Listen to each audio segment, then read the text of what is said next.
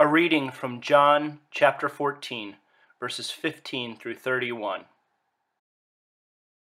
If you love me, keep my commands, and I will ask the Father, and he will give you another advocate to help you and be with you forever, the Spirit of truth. The world cannot accept him because it neither sees him nor knows him. But you know him, for he lives with you and will be in you. I will not leave you as orphans, I will come to you. Before long, the world will not see me any more, but you will see me. Because I live in you, you also will live. On that day, you will realize that I am in the Father, and you are in me, and I am in you. Whoever has my commands and keeps them is the one who loves me. The one who loves me will be loved by my Father, and I too will love them and show myself to them. Then Judas, not Judas Iscariot, said, but Lord, why do you intend to show yourself to us and not to the world?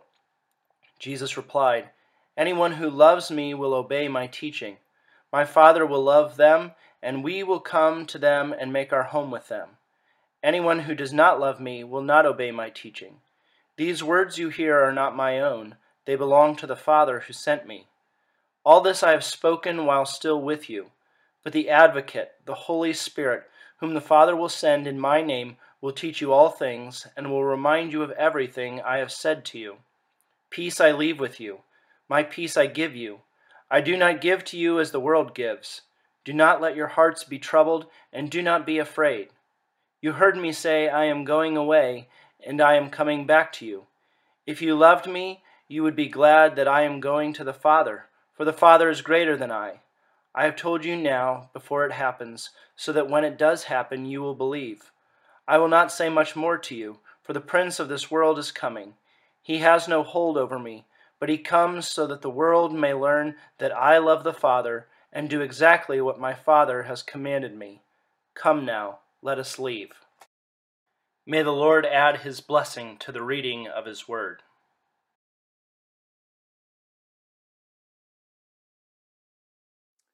Let me start this morning by asking you a question. How would you define love?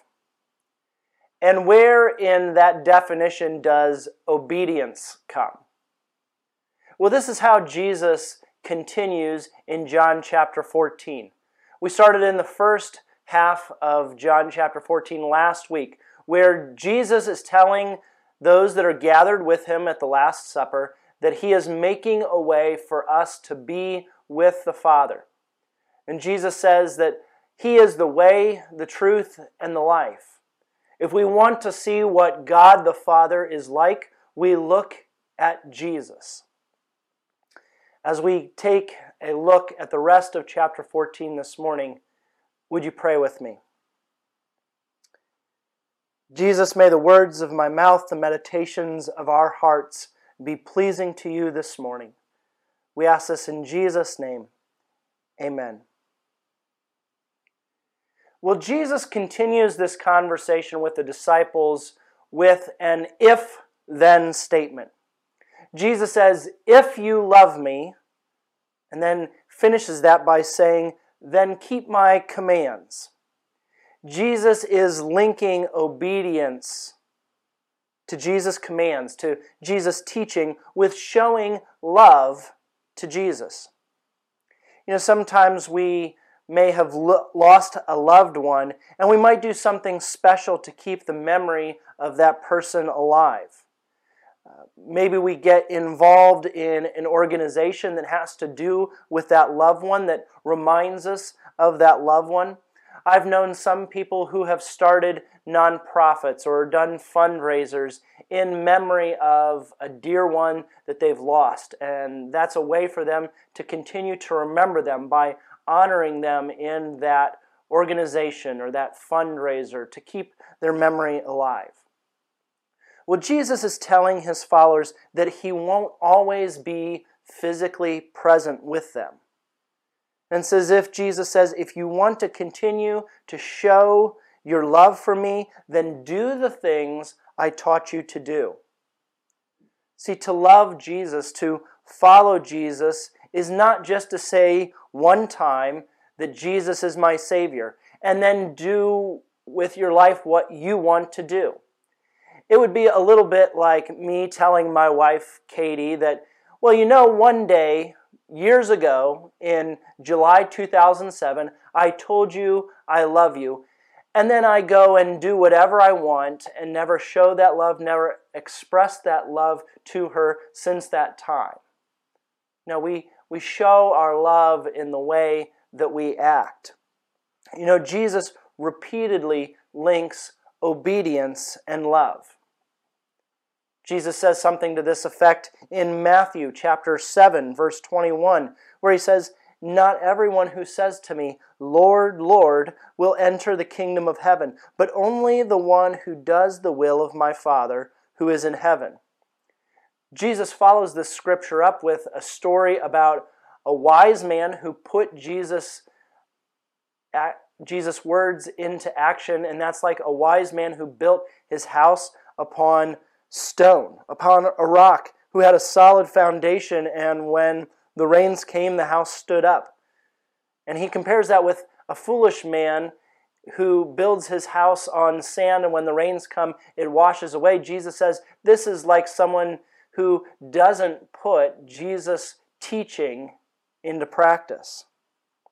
We might say, well, hold on a second. I thought that we are saved by grace and not by doing good things.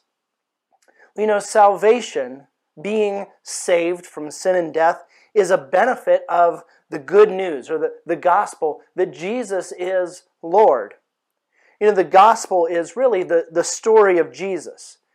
Jesus brings the ancient story of Abraham, Isaac, and Jacob, of the people of Israel. Jesus brings that story to its conclusion.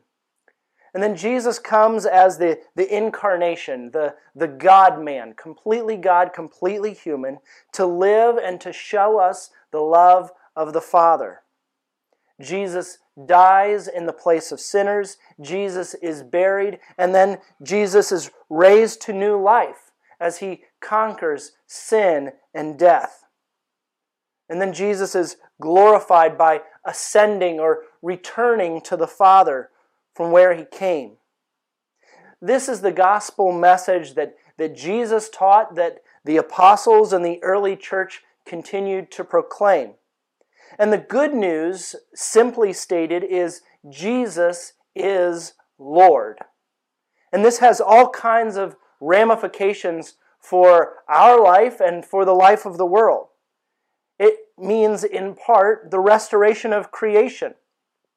We see this highlighted towards the end of the book of Revelation, where Eden is restored and everything is returned to the way it was meant to be. Part of what the gospel means is that corrupt systems are being limited or will be done away with.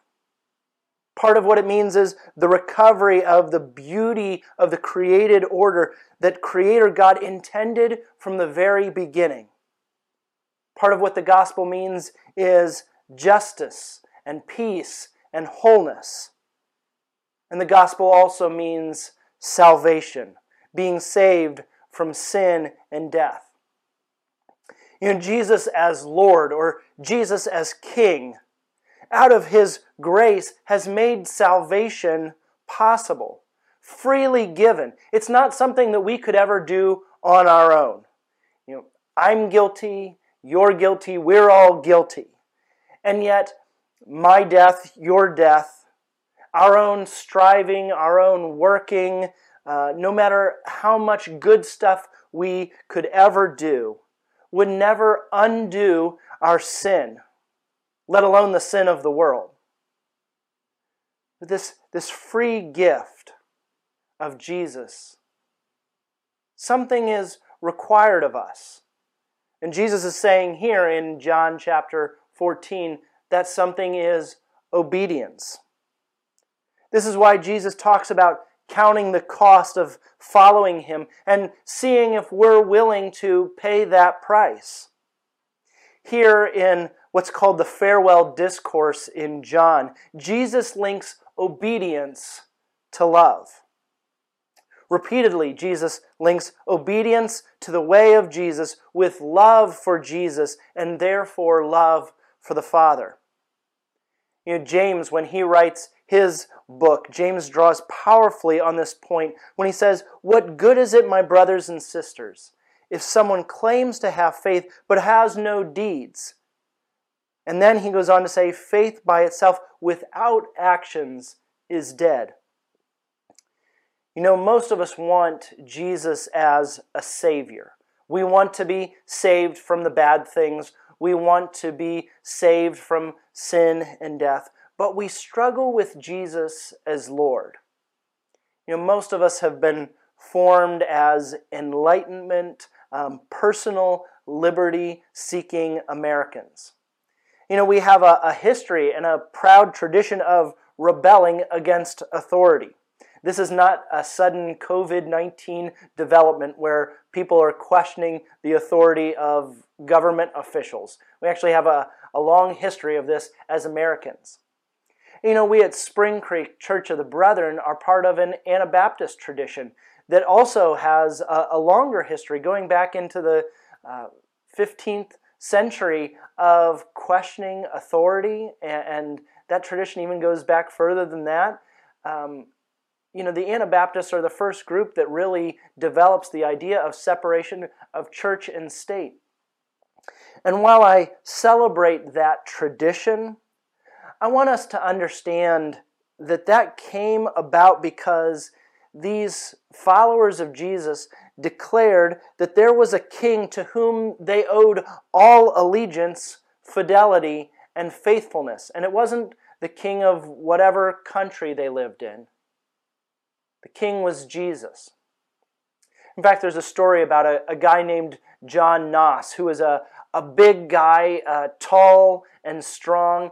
And at one point, he was conscripted to come and serve in a prince's uh, bodyguard. And John refused to serve in the prince's bodyguard, and he was, he was beaten, he was tortured, all kinds of terrible things. And finally, he was brought before the prince, and, and they asked him, Why do you refuse to serve the prince? And John Noss basically said, Look, I already serve the Prince of Peace. How can I go and serve this other prince as well?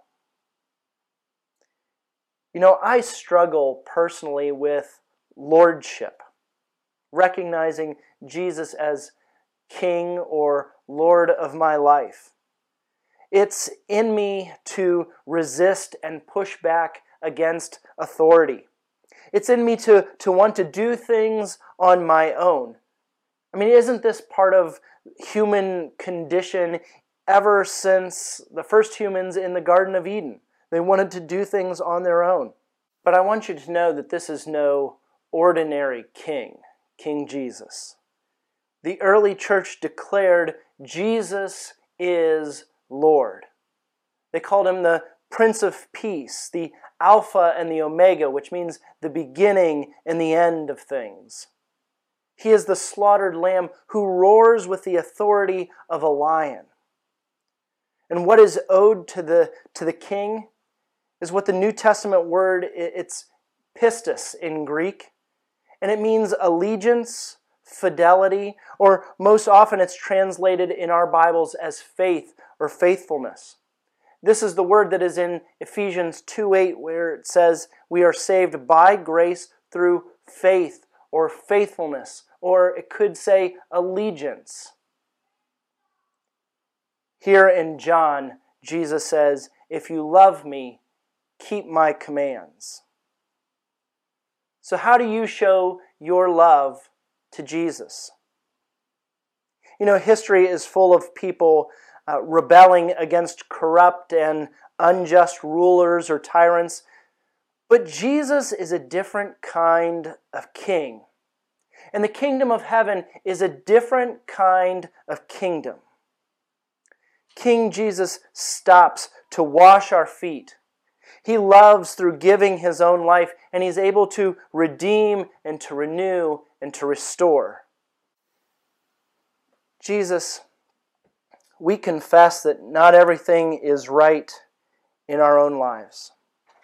We confess that we often say we love you, but we often don't show we love you.